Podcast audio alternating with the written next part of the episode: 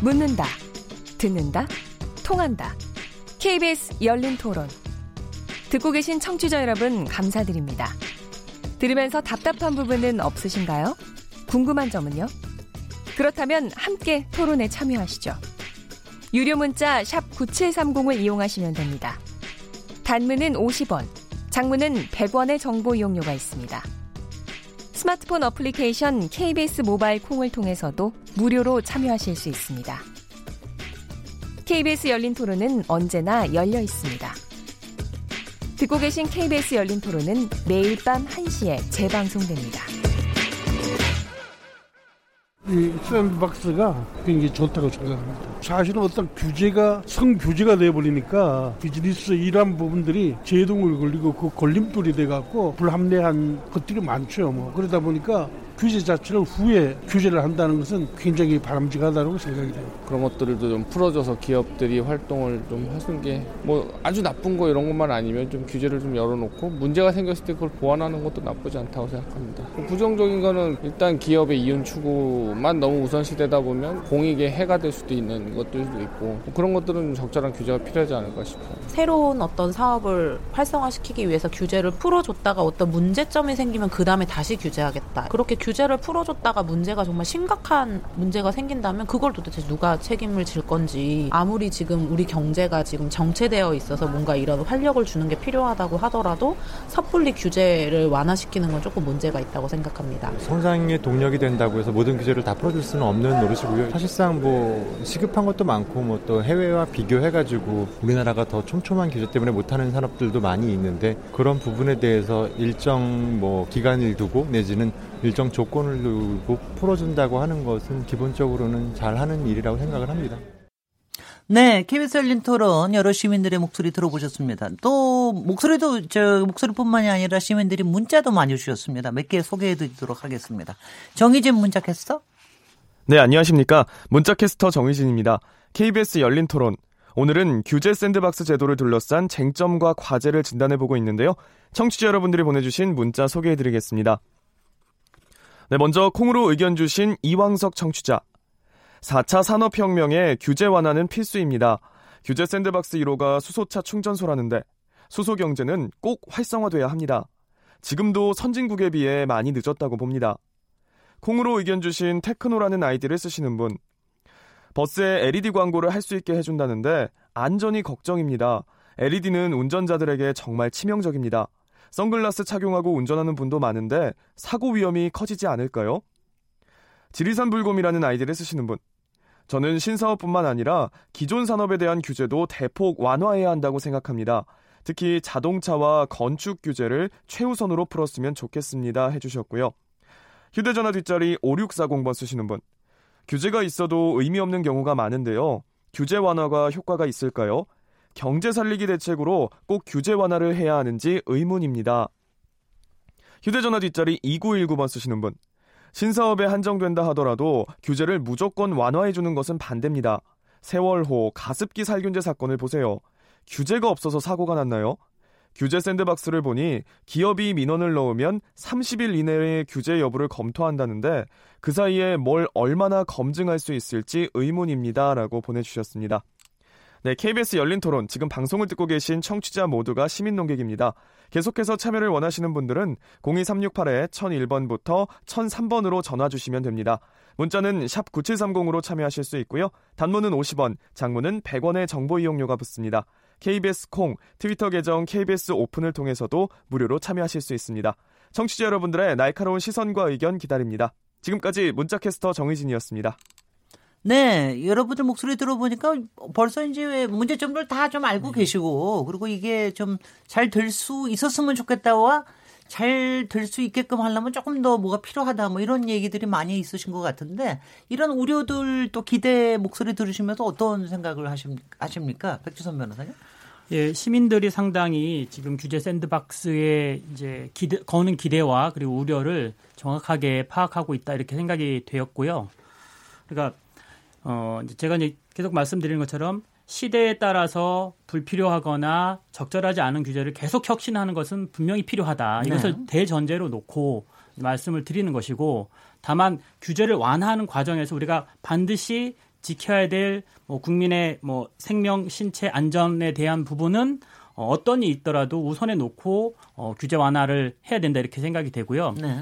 그 중요한 것은 규제는 이제 크게 세 가지가 있는데 행정 규제, 민사 규제, 형사 규제가 있는데 어, 형사 규제는 어쨌든 보충적으로 최후적인 수단으로 작동하는 것이고 남용되는 것을 우려해야 되기 때문에 이 규제는 어, 조심스럽게 접근해야 되고 민사 규제로서는 뭐 손해배상이라든지 거기엔 징벌적 손해배상 제도도 포함되고요. 집단 소송 제도, 뭐 배심제 이런 것들이 있는데 이쪽 부분 이제 거의 미국시 미국에서 잘 발달돼 있는 앞에 어 그 광범위하게 어떤 기업의 자유를 인정 보장해 주되 어 국민 피해, 소비자 피해가 발생할 때는 엄격하게 그 책임 물어서 양자의 균형을 맞추는 제도인데 우리는 사법부가 그런 정도의 어 그 역할을 못하기 때문에 여기도 좀 믿을 수가 없어서 네. 결국 행정 규제가 잘 되기를 희망하는데 그렇다면 우리는 규, 지금 어, 정부가 추진하고 있는 것처럼 규제를 그냥 아예 일률적으로 푸는 방식이 아니라 어떻게 하면 규제가 합리적일 수 있느냐, 네. 어떻게 하면 그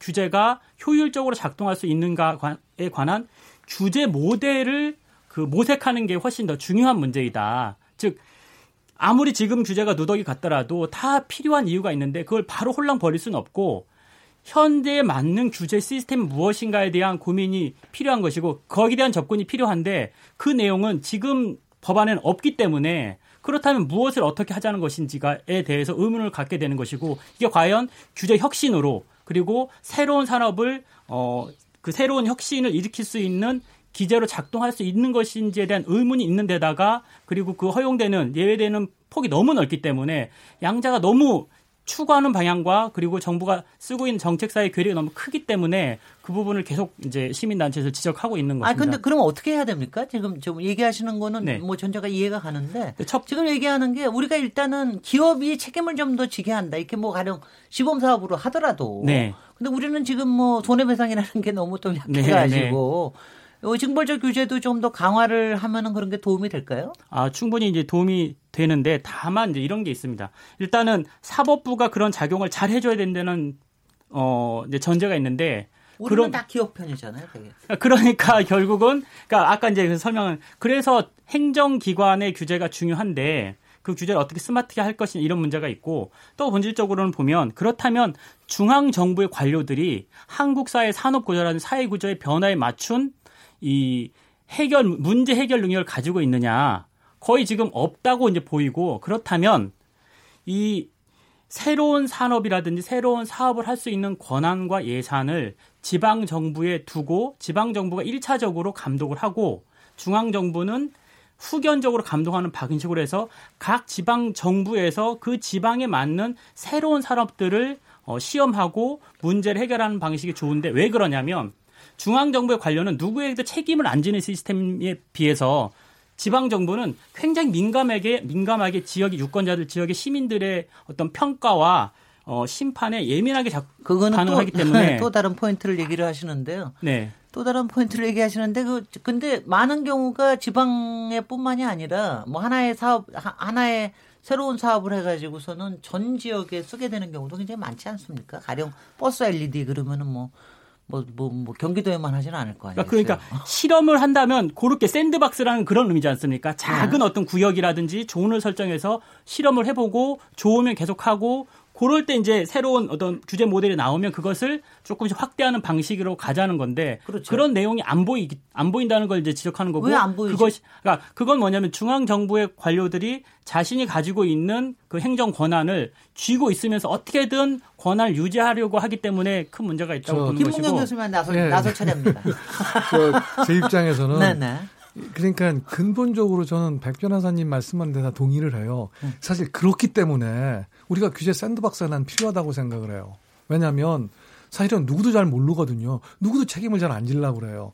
그다음에 그 디지털 사이니지를 옆에다 LED, LCD를 붙였을 적에 그게 얼마나 위험할지 사실은 정확하게 몰라요. 그건 사실은 관료도 모르고요. 아마 어쩌면 기업은 자기 이익 때문에 그렇게 얘기할지도 몰라요. 기업은 그러니까, 그래서 하는 거죠. 네, 당연한 거죠. 그러니까 그거를 우리가 샌드박스에다 넣어놓고 실제로 해봐서 네. 이거 정말로 눈이 부시고 안 된다. 그러면 하지 말아라 해서 규제를 제대로 만들어야지 되는 방식이기 때문에 저는 사실은 문정부에서 이렇게 하는 거는 좀 진일보한 방식이라고 봅니다. 다만 우리가 지금 논의를 해보면 그게 과연 그렇게 될까 하는 이 실제로 이 일을 진행하는 가버넌스에 대한 얘기예요. 그러니까 그 얘기를 조금 하자고 들면 지금 우리가 규제 5법이 나오는데 그 5법이 주체 부서가 다 틀립니다. 하지만 우리가 늘 얘기하듯이 칸막이 규제 굉장히 심하고요. 네. 부처이 규제 굉장히 심합니다. 근데 이거를 왜 각기에다 갖다 놨을까 하는 게 저는 사실은 의문이에요. 예, 예. 그러니까 그러니까 지금 몇 개 네 개 부처요. 과기 부처, 산자 부처, 중, 중소기업부 있고요. 중소기업부 정보통신부 있고요. 정보통신부 마지막에 행정규제 같으면은 네. 그거는 저그 국무, 저 국무조정실이 맡고 국무조정실장. 네, 그렇게 사실은 다섯 개 부처입니다. 다섯 개 부처. 근데 네. 아까 우리 김기식 위원장께서도 말씀하셨지만 어, 김대중 정부 때 만들어진 규제개혁위원회가 20년 됐어요. 네.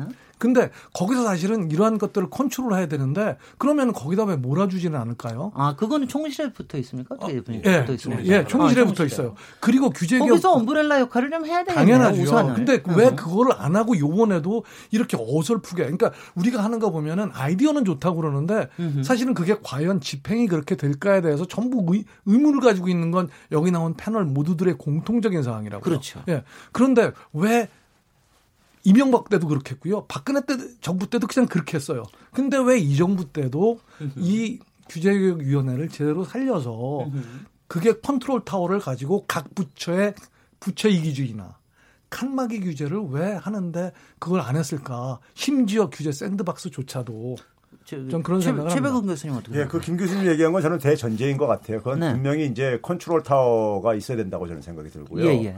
왜 그러냐면은 그 규제라는 것이 상호 기존의 어떤 이익단들 상호 연결될 수 있기 때문에 그걸 뛰어넘으려면은 그건 컨트롤 타워가 저는 불가피하다고 보고 대전제라고 봐요, 그걸. 예. 그건 아마 네. 아까 얘기했듯이 모든 분들이 아마 공유하는 부분이라고 생각이 들고. 청와대 얘기 좀 저는 아까 되겠네. 저는 아까 저기 청취자들이 네, 네. 지적한 것 중에서 네. 저는 이런 생각이 들었어요.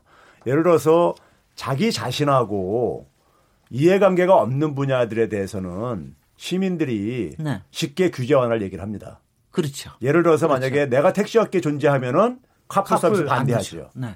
자기애가 만약에 이용자일 경우에는 그걸 찬성을 하잖아요. 그렇죠? 음. 이런 이런 부분들이 있을 수가 있고요. 그 다음에는 이제 뭐냐면 에, 국민 전체 이익하고 관련되는 것들이 있을 수가 있어요.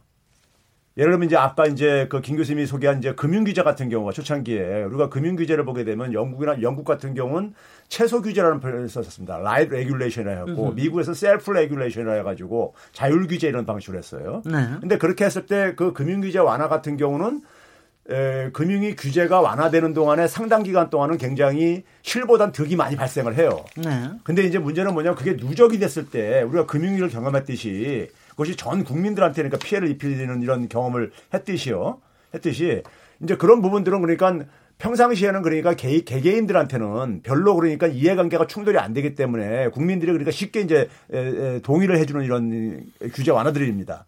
반면에 이제 우리가 이제 일반 이제 기타 기술들 같은 경우 아까 이제 그러니까 수소차 수소 충전소 같은 경우들은 아마 제가 볼 땐 그럴 것 같아요. 아 그게 좀 이제 뭐 안전 사고 이런 거를 걱정하더라도 자기 집 주변 아니면은 아, 오케이 이렇게 할 수가 있다고 생각이 들어요. 네. 그러면 저는 그런 부분들은 기술적인으로 우리가 수반될 수 있는 위험이라든가 안전성 같은 경우는 저는 규제 샌드박스에서 충분히 검증을 할 수 있고 그다음에 그거로도 부족하다면은 기업에게 그러니까 충분한 책임을 그러니까는 음흠. 이렇게 수반하면 저걸 적용하면 된다고 생각해요. 저는 근데 아까 얘기했듯이 처음으로 돌아가 가지고 이런 걸 가지고 그러니까 우리가 얼마나 혁신을 만들어낼 수 있겠는가 하는 이 문제에 저는 이제 근본적인 질문을 하고 싶은 네, 거예요. 네, 네. 근데 왜 그러냐면은 아까 이제 김, 김기식 위원장이 오늘 제가 하고 싶은 얘기를 많이 이제 연결돼서 얘기해서 그러는데 빅데이터를 간다 할 때 우리나라 기업들은요, 우리나라 기업들은 계속해서 공공기관 데이터를 계속해서 요구를 하고 있어요. 음. 근데 미국이나 중국 같은 경우는 심지어 자기들이 스스로 만들어내요. 빅데이터를요. 근데 자기들이 스스로 만들어내지 못하고 계속해서 카카오가 아 제가 카카오 계속 해서 미안한데 그 뭐 저기 저 그 뭡니까 저기 그이 저 요금 이렇게 정부에서 이제 그 고지할 때 그걸 이제 카카오 메일로 저걸 왜 못하게 하냐 이런 거 하는데 아 저는 제 정보를 카카오로 하는 거 저는 저는 반대해요 저는요 그런 거할 때요. 네. 그러면은 근데 근데 예국의 같은 경우는 그러니까 우리가 우버 흉내내면 저기 저 예국의 기업들 같은 경우 스스로가 빅데이터를 만들어낸단 말이에요. 예? 자기들이 그러니까. 근데 기업들이 그러니까 그런 역량을 못 보여주는 상황 속에서 저는 규제 완화라는 것이 지금 네, 얘기하는 것이 현 주소라 이거예요. 근데 이거, 이제 혁, 근데 한 가지가요. 혁, 혁신 성장이라든가 아니면 뭐 4차 산업 혁명이라고 하는 거의 수단 도구 자체가 이거 규제 샌드박스만은 아니잖아요. 네, 또 다른 게 이제 또 여러 정책들이 있을 테니까 이런 부분들하고 연결이 될 것 같은데 김기식 음. 정책위원장님. 예, 네. 그 최병 교수님이 중요한 지적을 하셨는데요. 이게 청취자들께서 좀 쉽게 이해하시려면 이렇습니다. 우리나라의 보험회사나 많은 뭐 통신회사들이 국가가 갖고 있는 공공정보를 그냥 거저 이용할 수 있게 해달라고 해서 대표적인 경우가 건강보험공단이 갖고 있는 제 개인정보입니다. 다 가짜는 거네. 그러면. 자 그런데 미국의 보험회사들이 병원을 운영을 직경을 합니다. 그 이유는 뭐냐면 자기들이 병원을 운영하면서 고객의 동의하에서 고객이 동의한 정보를 통해 가지고 자기들이 보험료율을 계산하는 데 필요한 개인정보 데이터를 만들어내는 겁니다. 또 고객의 신용정보 평가하는 회사들이요. 우리나라는 어떻게 되어 있냐면 모든 금융기관이 자동적으로 국민의 금융 정보를 한 곳에다 다 주게 돼 있고요. 그걸 그냥 쉽게 얘기하면 그냥 거의 돈 안 들이고 가공해서 그 금융회사들이 이용합니다. 근데 미국은 그렇게 하는 게 아니고 자기들이 신용평가 회사들이 자기들이 돈을 들여서 고객 정보를 사서 그걸 동의를 당연히 한 사람에 한해서 그걸 가공해서 신용평가 모델 를 만들어 가지고 그걸 갖고 신용 평가 사업을 하거든요. 무슨 얘기냐 하면 개인 정보가 우리나라가 외국에 비해서 훨씬 규제가 많다라고 하는 기업들의 주장들에는 일부의 진실과 일부의 큰 거짓말이 있습니다. 규제가 우리가 많습니다. 왜? 공공정보에 대해서는 당연히 외국도 규제합니다. 외국이 이용하는 기업들에게 허용되어 있는 개인정보는 자신들이 그 개인정보를 이용할 만큼의 충분한 비용을 지불하고요. 두 번째로 그것이 유출됐을 때 생겨나는 사후적 책임에 대해서 징벌적으로 손해를 내가 지겠습니다라고 하는 거예요. 근데 우리 기업들은 뭐냐면 내 돈 들여서는 개인정보 못 하겠으니 국가가 갖고 있는 거 국민들이 세금 내서 한 거 그냥 속된 말로 날로 쓰게 해주세요. 그 다음에 그거 생겨서 문제가 되더라도 나는 손해배상 책임 안 져요. 예를 들어서 아까 말씀드렸던 카드사 정보 유출이 이런 건이 나갔잖아요. 미국식으로 한 건당 100만 원씩만 만약 했으면 천문학적인 금액으로 망해야죠. 그거에 대해서 그 1억 건 정보 유출당한 우리 거의 대부분의 국민들인데 손해배상 받으신 분 이 청취자들 중에서 계신가요? 아마 이천 지금 라디오 듣고 계신 분 중에서 지난번 카드 정보 유출 사건 때 개인 정보 유출되지 않은 분이 거의 없을 겁니다. 네. 그런데 아무도 손해배상 받은 적이 없어요. 예, 예. 예, 김문경 교수님. 네. 네. 뭐저 이제 너무 큰 거 말씀하시는데요. 전, 네. 전 중소기업을 위해서 네, 네. 그 일을 해본 사람이라 아까 계속 이게 혁신이 될 거냐. 근데 전 분명히 일정 부분에서 스타트업이나 이런 데서는 혁신이 있을 거라고 저는 예, 분명히 예, 믿어요. 네네. 어, 제가 실제로 방문했던 기업 중에서 하나가 어, 작은 스타트업이 신소재로 예, 이 뼈를 이렇게 만들었어요. 3D랑 해서. 근데 그거를 하려고 그러니까 아, 여기에 대해서 무슨 어, 법적 근거가 있느냐? 그래서 없습니다. 그러면은 어, 외국의 사례를 갖고 와라. 근데 외국의 사례도 없어요. 왜냐하면 이 기업이 첫 번이거든요. 전 세계에서. 그러니까 이거는 어떻게 생각하면 규제 공백이에요. 네. 그러니까 규제 샌드박스가 있었으면 이걸 갖고 이렇게 저렇게 해보면은 아 이건 이런 규제를 만들면 좋겠다라고 나왔을 텐데 그때 당시는 그런 게 없었거든요. 그때 있을 때는 그냥 규제 프리존이라고 그래가지고 그냥 지역에 어떤 것만 있었지 이건 그게 아니라 이걸 갖고 실제적으로 이렇게도 돼보고 뭐, 뭐 임상 실험도 어디다가 뭐 동물이라도 해보고 할 수가 있었어야지 되는데 그게 스타트업이기 때문에 자기가 스스로 할 그런 역량은 없었거든요. 네. 그래가지고 어, 그 기업이 끝내는 어, 그 제품을 출시를 못하고 연구만 하다가 말았던 적도 있습니다. 그리고 또 하나 안타까운 사례는 우리가 지금 DJI라고 하는 우리 드론은 전부 DJI라고 하는 중국 기업이 다 만들어요. 근데 제가 우리나라 드론 기업을 하나를 갔더니 그 기업이 그러는 거예요. 13년 전에 DJI에서 와서 드론의 기술을 넘겨달라고 그랬대요. 근데 자기는 정말 우습게 보고 왜 여기를 우리가 넘겨주느냐? 우리가 다 이렇게 개발을 끝냈는데 했는데 우리는 바로 이제 군사 뭐 이런 목적 때문에 아예 드론을 날릴 수가 없었지요. 그렇죠. 예. 그래가지고 결국 드론이 우리나라에서는 날려보지도 못하고 음.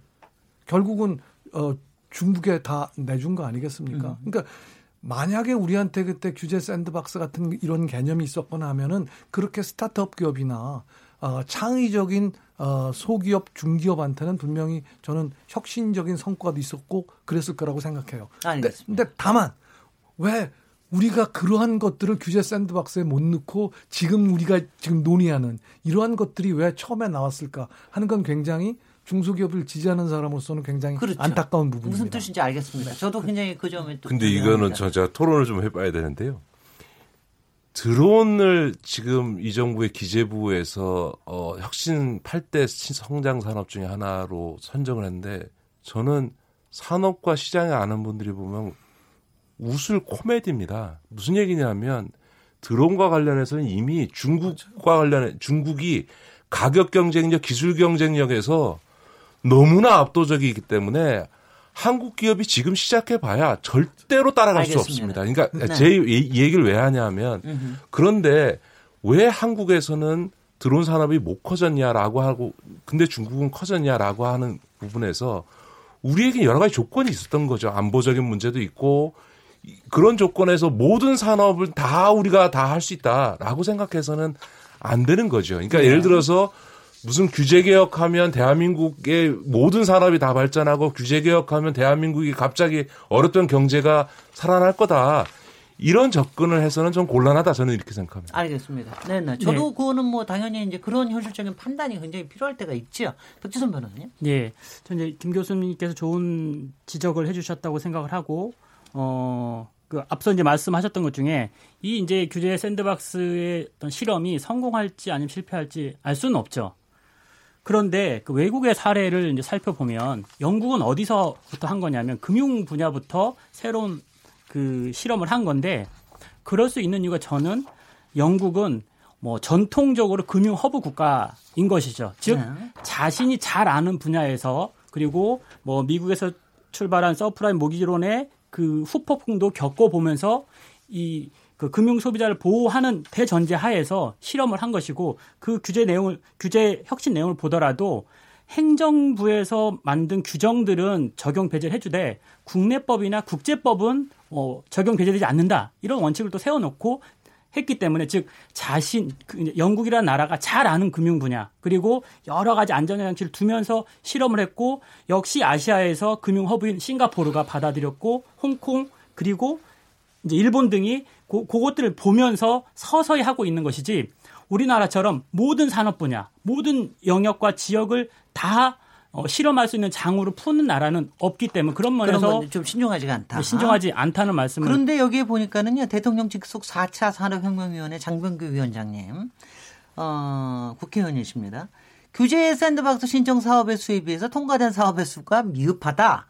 일단 다 통과시키는 기조가 만들어져야 된다. 이렇게 얘기를 하시는 이런 분도 있으신데 이런 이런 거에 대해서 어떻게 생각하십니까? 그러니까 이제 네, 백주선 변호사님. 그분이 블루홀 대표님이세요. 그 우리가 잘 아는 그 배틀그라운드 게임을 만들어서 공급하고 있는 장병규 위원. 네, 그렇기 때문에 네. 사실 게임 분야라는 것은 전통적인 새로 전통 그러니까 그 문화 콘텐츠 영역이고 그것을 심각하게 규제할 필요는 없다고 봐요. 그러니까 네. 게임 영역에서는 상당 규제를 완화할 수 있는 폭이 많은데 그러니까 게임 영역에 보더라도 청소년들 셧다운제가 있고 그리고 그 게임 아이템 구매 한도 제한이 있고 보드 게임 즉 뭐 고스톱이나 아니면 포커를 모사한 경우에는 그 본인 인증 제도도 있고 다양한 규제가 있는데 각각의 기능이 있어서 어떤 것들은 어, 충분히 규제를 완화해도 좋은 부분이 있고 어떤 것은 규제를 유지해야 될 부분이 있기 때문에 그런 면에서는 아마 그 전반적으로 적용될 수 있는 말씀은 아니시고 게임 분야라면은 적어도 지금같이 규제가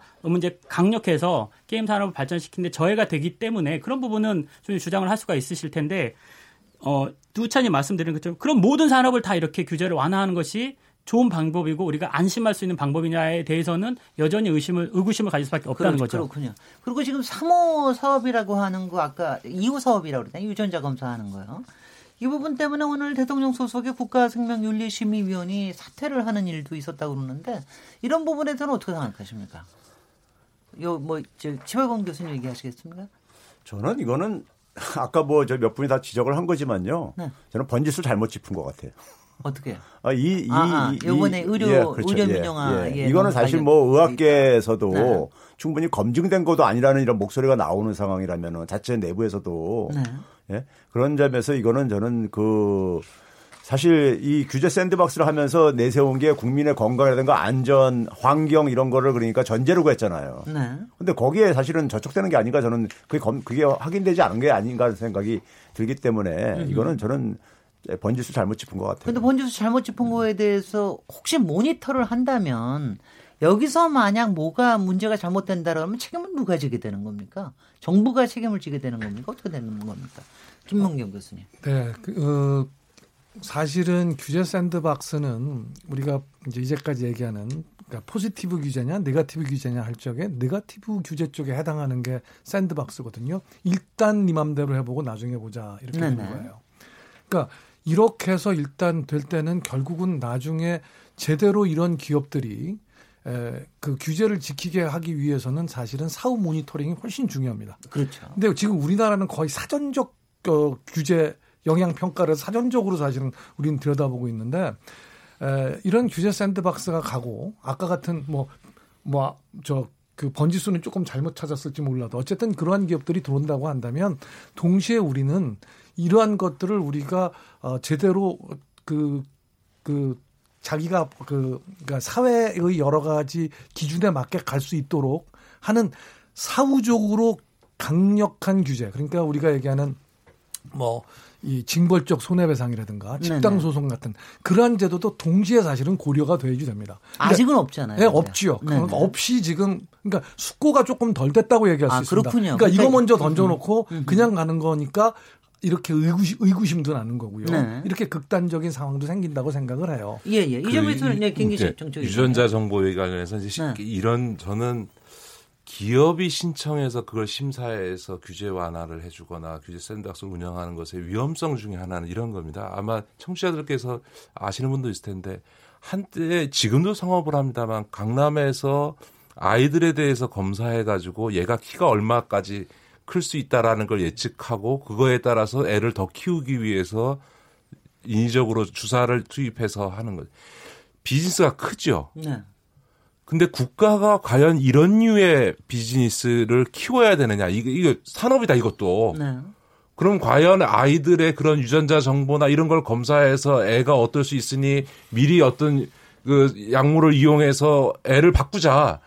이게 과연 국가가 장려해야 될 산업이에요. 돈벌이로는 돈이 되는 일이거든요. 그러니까 네. 무슨 얘기냐 하면 어떤 부분은 기업이 신청해서 심사해서 규제를 완화해 줄 부분도 있지만 국가가 정책적으로 판단해서 이게 돈벌이가 되고 산업이 된다고 해서 과연 이걸 풀어주고 이걸 하도록 만들어야지 오히려 규제해야 되는 거 아니야라고 판단할 때는 없던 규제도 지금 이제 그 강남에 그런 거 성업하고 있지 않습니까? 유전자 검사를 남용해서 아이들에 대해서 사실상은 반인권적 조치를 하는 것들은 국가가 막아야 되는 거거든요. 들면 오히려 의료 영역에서 규제 샌드박스를 운영해서 하려고 한다라고 하면 사실은 기술적인 부분에서 가장 지금 발전돼 있는 거는요.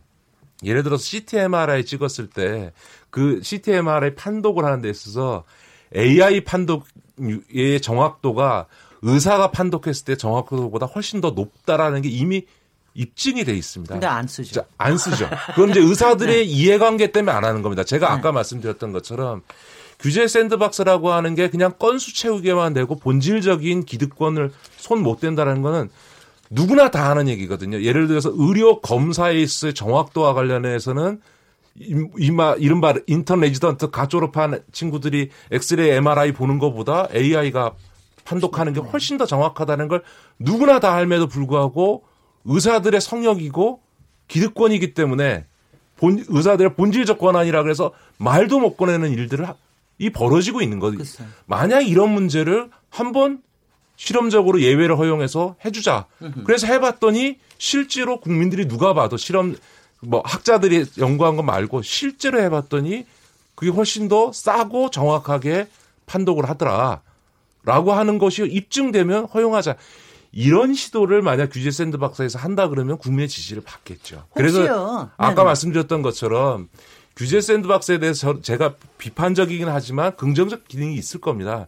그 긍정적 기능을 제대로 하려 그러면 아까 말씀드렸던 것처럼 규제는 단순한 제도가 아니고 그 규제 뒤에 숨어 있는 기득권인데 훨씬 큰 기득권에 대해서 도전할 수 있어야 규제 개혁이 국민적 지지를 받는다. 이 말씀을 꼭 드리고 네, 싶은 네, 혹시 거예요. 혹시 규제 샌드박스를 운영하는 방식에서 지금 현재는 기업이 요청을 하면 그걸 갖다 심사를 해서 해주는 거기 때문에 뭐 기업의 소원 수리해 주는 것처럼 돼 있는데 그게 아니라 지금 말씀하시는 김기식 위원장이 말씀하시는 이런 식으로 꼭 필요한 거를 던져주고 이거를 어떻게 어떻게 풀어낼 수 있는 거를 제안을 해서 뭘 어떻게 해라 이런 거로 해서 하는 이런 프로세스는 없나요 혹시? 그러니까 지금 김기식 위원장이 그 지적한 것과 더불어 가지고요. 네. 그러니까 이제 우리가 대다수 국민들이 공감을 하는데 이익 집단들의 저항 때문에 못한 것들 을 우리가 많이 듣잖아요. 그렇습니다. 그런 것들은 사실 그러니까 저는 필요하다고 저도 생각을 해요. 근데 예. 이제 금융과 아니 그 금융과 더불어서 의료, 교육 이런 분야들이 우리가 되게 공공성하고 충돌을 하고 그러잖아요. 되게 음. 이제 규제를 완화한다 할 때 그 이유가요.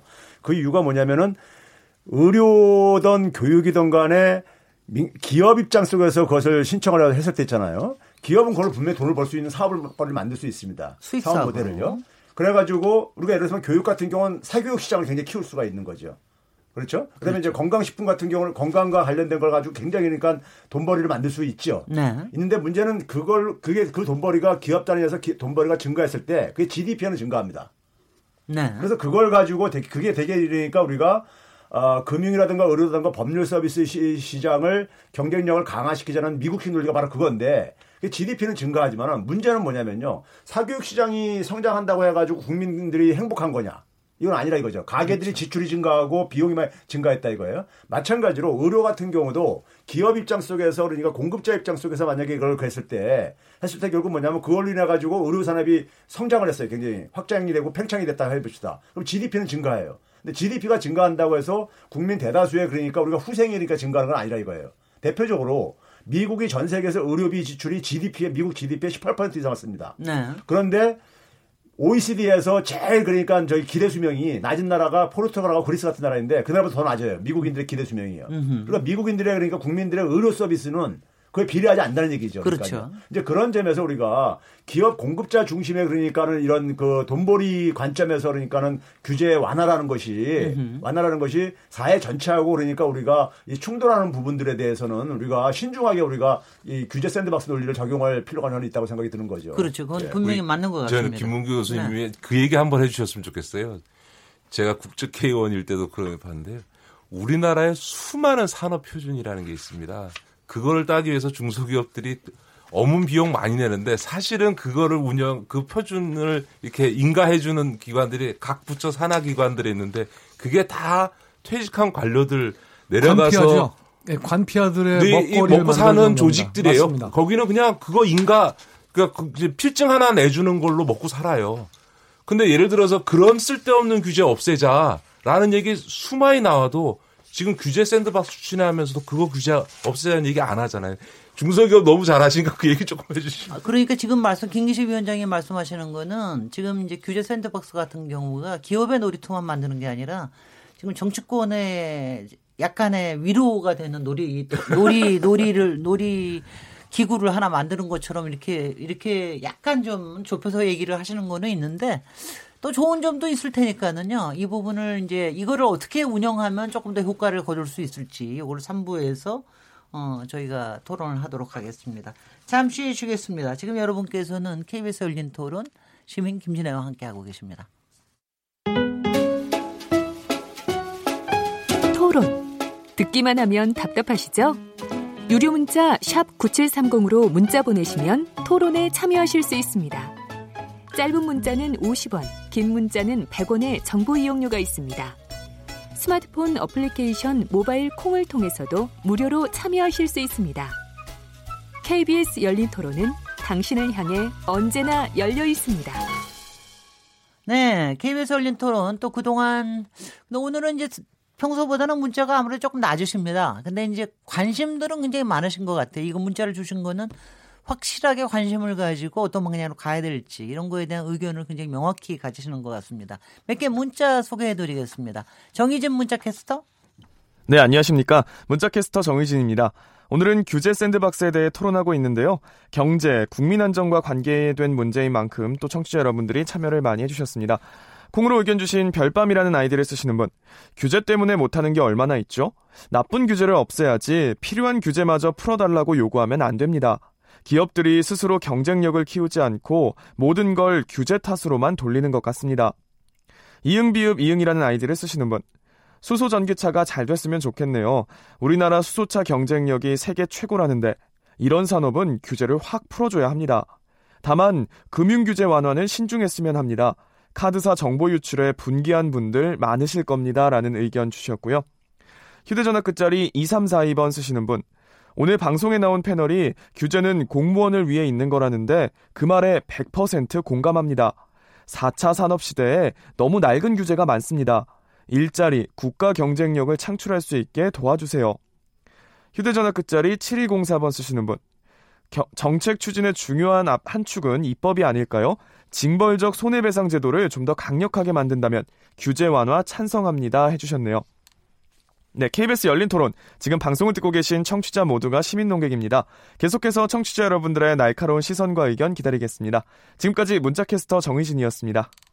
네, KBS 열린 토론. 오늘 규제 샌드박스 혁신 성장으로 이어질까라는 주제로 토론하고 있는데요. 김기식 더미래연구소 정책위원장님, 김문겸 숭실대 중소기업대학원장님, 백주선 민변 민생경제위원장님, 최백은 건국대 경제학과 교수님 네 분과 함께 하고 있습니다. 저희가 3부는 이렇게 얘기하도록 하, 겠습니다 규제 샌드박스 이, 이 어, 법 자, 제도 자체에 대해서 뭐 비판적인 생각을 가지시는 분도 있고 또 기대를 가지시는 분들도 있는데 여하튼 이 제도가 도입이 됐기 때문에 이 제도 자체를 잘 운영을 하려면 그러니까 이게 기업의 수익 모델만 되는 것도 아니고 또 공무원의 도피처만 되는 것도 아니고 이것이 진정하게 좋은 규제 완화로 이어지고 또 혁신 성장의 기폭제로 좀 활성화가 되려 그러면 어떤 게 필요한 것인가. 어, 지금 사실 문제 이제 첫 수를 떴기 때문에 앞으로도 해야 될 일이 굉장히 많을 것 같은데요. 이 부분으로 좀 어, 논점을 좀 좁혀주셨으면 좋겠습니다. 백주단 변호사님부터 오늘 얘기해 주는 게 어떻겠습니까?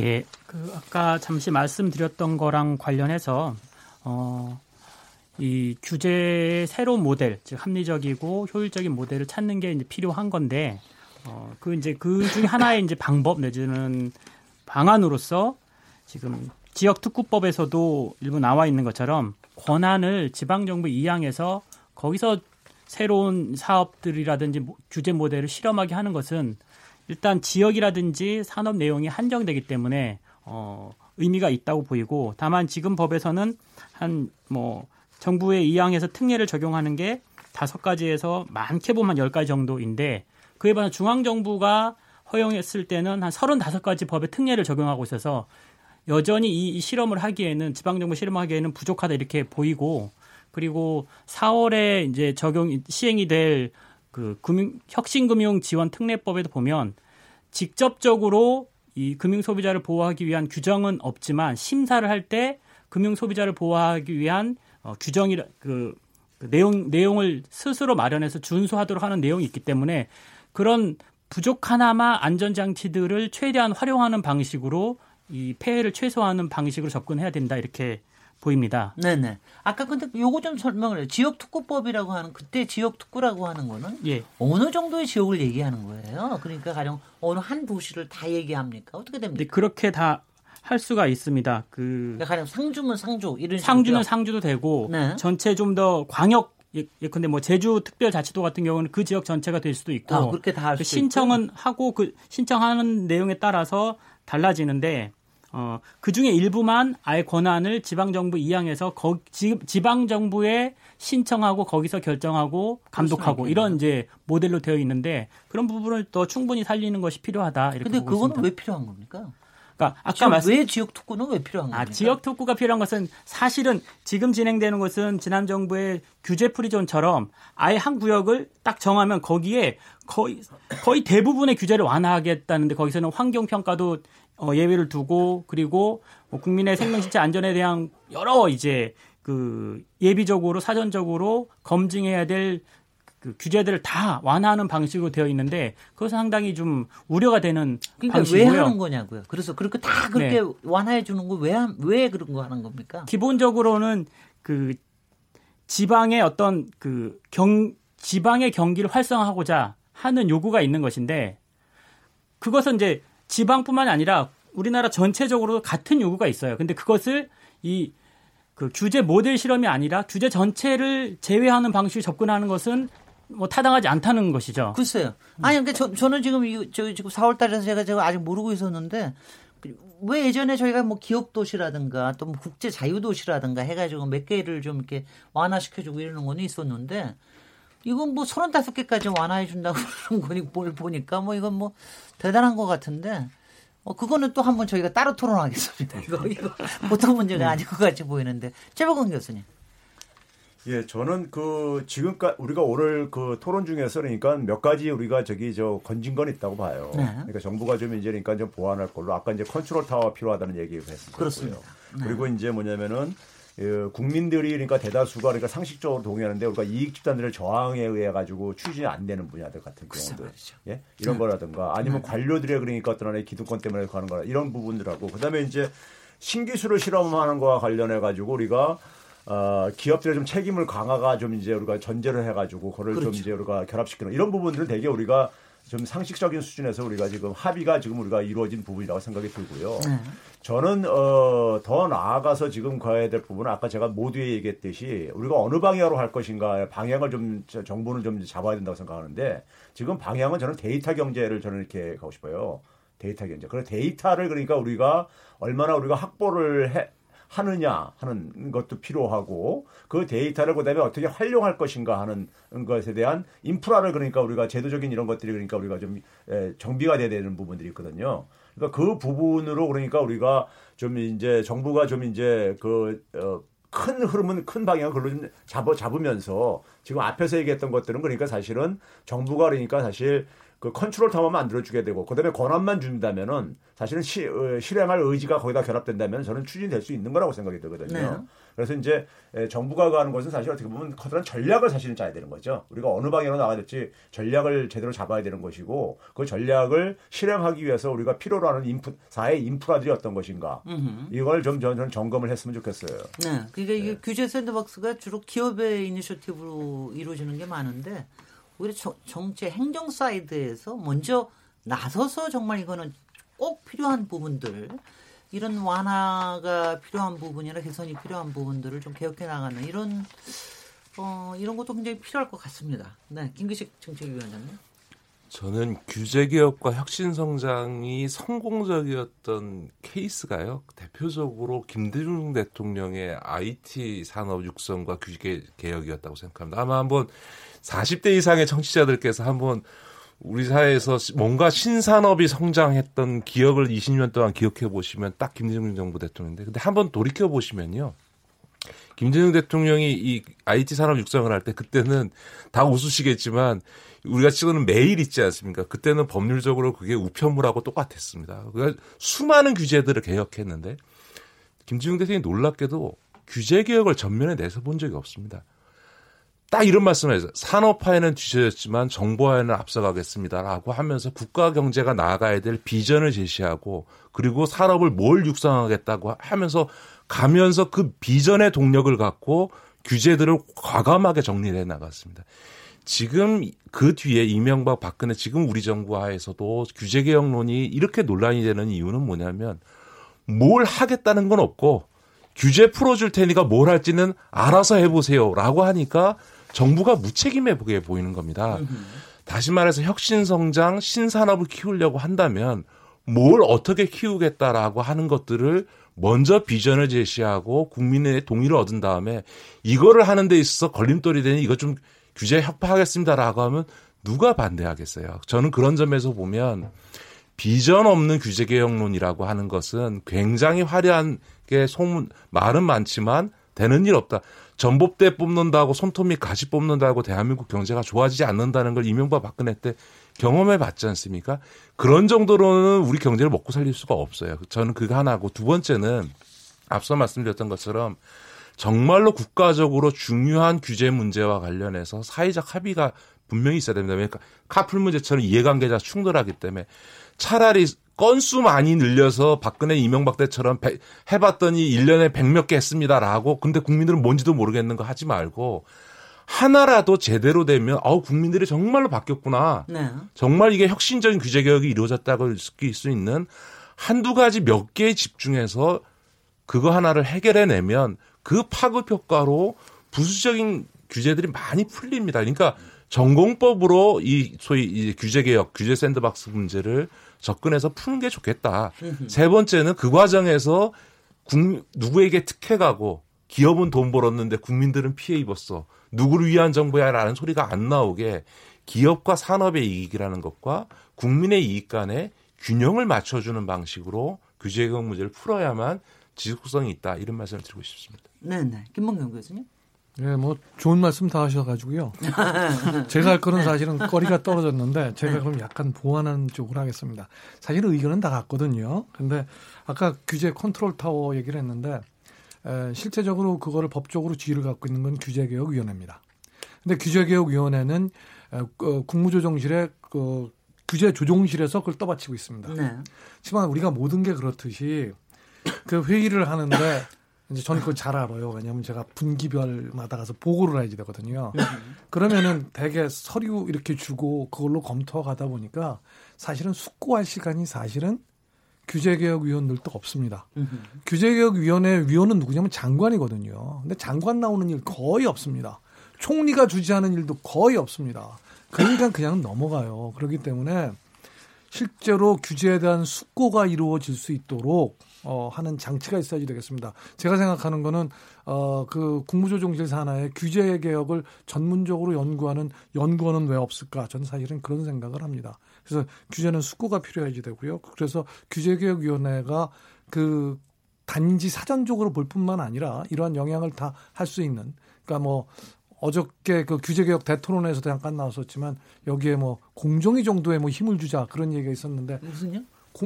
공 정거래위원회 정도로 아, 아, 그래서 네. 어쨌든 그러한 것들은 분명히 음. 컨트롤 타워에 힘을 실어주는 일은 아, 분명히 있어야지 되고요. 네. 그다음에 우리 김기식 위원장께서 그 정부는 비전을 보여줘야 된다. 근데 그거 분명한 얘기예요. 사실은 제 생각으로는 어, 역할 분담을 해야 된다고 생각합니다. 정부는 우리는 이쪽으로 나간다라는 어, 그 비전을 하는 역할을 가지고요.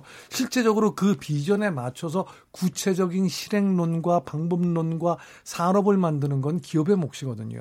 근데 그걸 하기 위해서는 사실은 정부가 용기가 필요해요.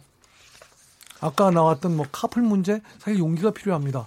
옛날에 적기조례 아니라 욕을 먹을 욕을 그렇죠 욕을 먹을 자신이라든가요. 뭐 네. 이제 그러한 것들이 네. 어, 있어야지 된다고 생각을 합니다. 뭐이 예. 정도 하겠습니다. 아이고 근데 저기 뭐이 정도 하신다 그래 놓고 굉장히 저, 저 뼈 아픈 얘기들을 했는데 사실 그래서 이렇게 힘든 거 아닌가 하는 생각이 들어요. 그러니까 왜냐하면 이제 그러니까 저, 도 항상 이제 김대중 대통령 때의 이 상황을 보면 그러니까 그때는 정말 우리가 처음으로 맞아보는 위기 아니었습니까?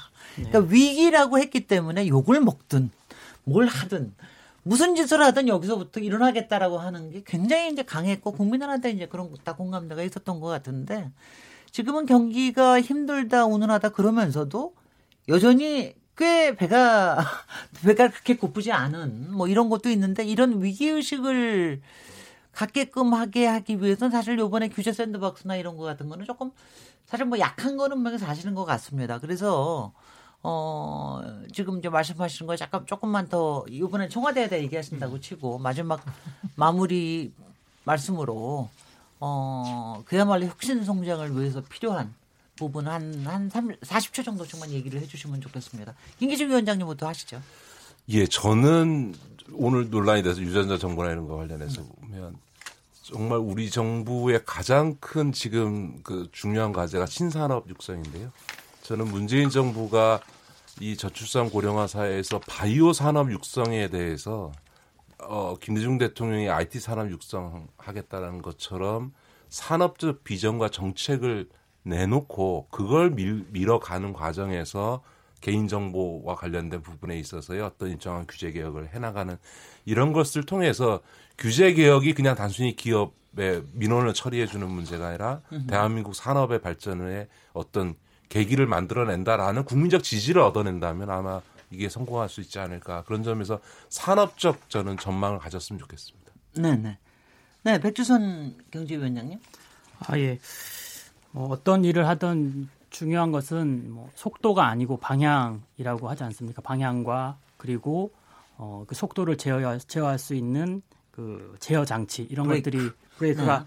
매우 음. 중요한 것이고 뭔가 이제 그 새로운 성장 동력 을 만들기 위해서 어, 빨리 가야 돼 급하다 이렇게 느낄 수는 있는데 급하다고 막 뛰어갈 수는 없는 것이고요. 가다가 잘못 가지고 되돌아올 수는 없기 때문에 처음 출발 단계에서 어, 무엇을 어떻게 할 것인가를 정하는 게 이제 반드시 필요하고 지금처럼 지금 정부가 하면 그 전 정부가 했던 내용과 방식이어도 어, 다 괜찮다라고 하면서 뭐 예비 그 예비 타당성 면제 사업을 벌인다거나 지금처럼 규제성 샌드박스를 굉장히 광범위하게 여는 방식으로 접근하는 것은 어, 결코 좋은 성과를 내거나 책임질 수 있는 어, 이 정책이라고 네, 보기는 어렵다고 생각합니다. 네, 최백훈 교수님. 예, 그 아까 김기식 위원장이 산업적 전망을 말씀하셨는데 제가 2017년 하반기부터 계속해서 우리나라 제조업 위기 심각하다. 그러면 산업 생태계를 재구성해야 된다 이런 얘기를 계속해서 썼어요. 근데 이제 그러면서 제가 지난해 이제 경험했던 것이 뭐냐면은 에, 정부가 이제 플랫폼 경제 활성화 그 얘기를 하면서 어 저한테 좀 자문을 좀 제가 이렇게 하늘 몇번 기회가 있었는데 저는 제가 깜짝 놀란 게 정부가 플랫폼 경제를 저는 제대로 이해를 못 하고 있다는 예. 표현을 걸어냈어요. 그래서 음. 제가 오히려 홍보 동영상을 만들어주는 이런 저기 역할까지 하고 있는데 즉 무슨 얘기냐면은 아까 모두에 얘기했듯이 정부가 지향한 어쨌든 간에 산업 정책에 대한 이해가 지금 이게 불충분하다 보니까는 네네. 저는 성과가 안 나오게 되고 성과가 안 나오니까 초조해가지고 예. 초조해가지고 계속해서 그러니까는 에, 지금 앞에서 지금 백개 백 변호사님 얘기했듯이 네. 그런 이제 이제 좀 이제 그 초조감 속에서 그러니까는 오히려 그러니까 단기 그러니까 성과에 집착하는 으흠. 이런 모습들이 지금 저는 규제 샌드박스에도 좀 어른어른 거린다 이렇게 좀 평가하고 싶습니다. 김문경 교수님 15초만. 예. 저 규제 샌드박스나 이런 규제 전략은요. 사실은 우리가 앞으로 뭐를 하자라기보다도 급격한 신기술 경영 환경의 변화, 국제 환경의 변화에 따른 불확실성을 우리가 어떻게 다루냐 하는 것이 사실은 어, 핵심입니다. 알겠습니다. 네. 바로 그 얘기만 하셔도 충분할 것 같고요. 오늘 아, 규제 샌드박스로부터 출발을 했지만 사실 이거는 한 축일 뿐이고 지금 시대의 혁신 성장 그리고 우리 새로운 성장의 동력 이런 걸 찾는 아주 근본적인 시각도 필요하다 이런 얘기로 어, 오늘 마무리가 주, 잘 조진 것 같습니다. 오늘 토론에 참석해 주신 김기식 더미래연구소 정책위원장님, 김문겸 숭실대 중소기업대학원장님, 백주선 민변 민생경제위원장님, 최백은 공대 경제학과 교수님 감사드리고요. 저는 내일 7시 20분에 다시 돌아오도록 하겠습니다. 감사합니다. 네, 감사합니다. 감사합니다. 감사합니다.